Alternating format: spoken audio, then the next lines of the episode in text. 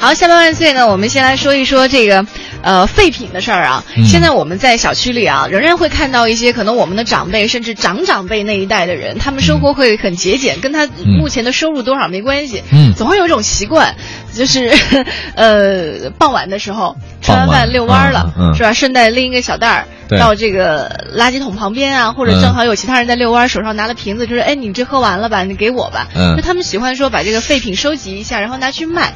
但是呢，我们今天下半万岁要先跟大家说说这个废品的事儿，就是矿泉水瓶，据说三年从一毛二跌到三分钱。嗯我不知道这种情况下，呃，这样收废品的人还会不会多，还是会这不会减少个其实？我我其实也经常干这个事儿，嗯，当然我不会是扒垃圾堆去。其实如果不上这节目的话画面我，一想就想乐。如 如果不上这个节目的话呢，我想我可以很有可能也这样，就遛弯儿的时候这么干。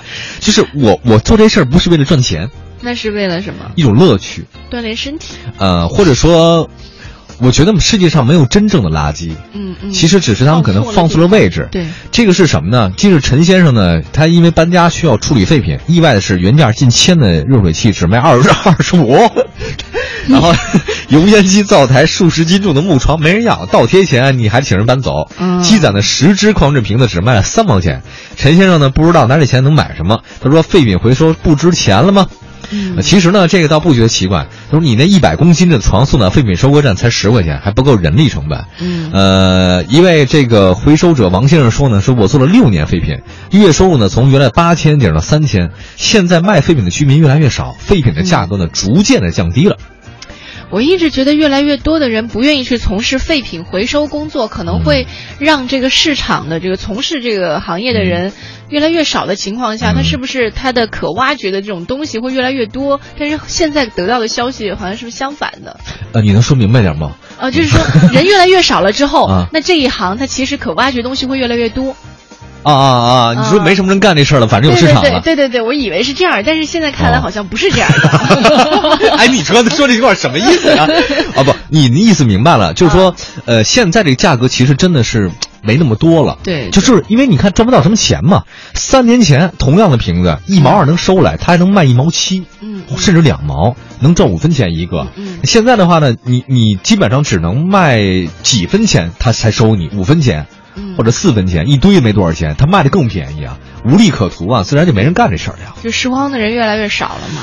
可以这么说吧，哎，我觉得其实现在这个废旧家电真不值钱。那天好像是我们一个电冰箱吧，嗯我爸那个电冰箱，然后想换一个，嗯嗯因为他每次都买论堆买一堆一堆的，那太小了。然后往外卖的时候只卖了五十块钱，嗯。一那么大一电冰箱才卖五十，就那样的话，人还不愿意收，你知道吗？嗯真的，我遇到一咱们一，哎，就不说是谁，就是咱们一认识的人，特想说特逗。啊有一次我搬家，嗯搬家情况下就有一些家电我实在不愿意搬走，因为我住的地方又有了。嗯那我之前买的那个洗衣机呢，我就想把它给处理掉。嗯那后来我们有一认识的人，他就知道说我要嗯处理，我新买的大概没有到一个月吧。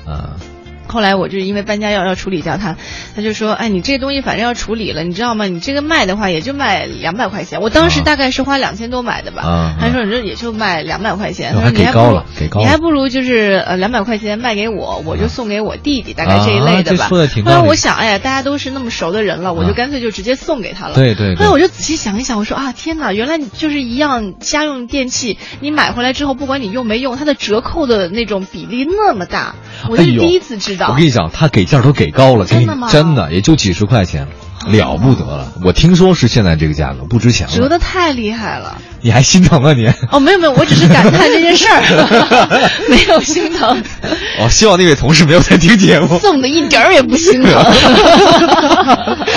哎呀，友谊的小船说翻就翻。对。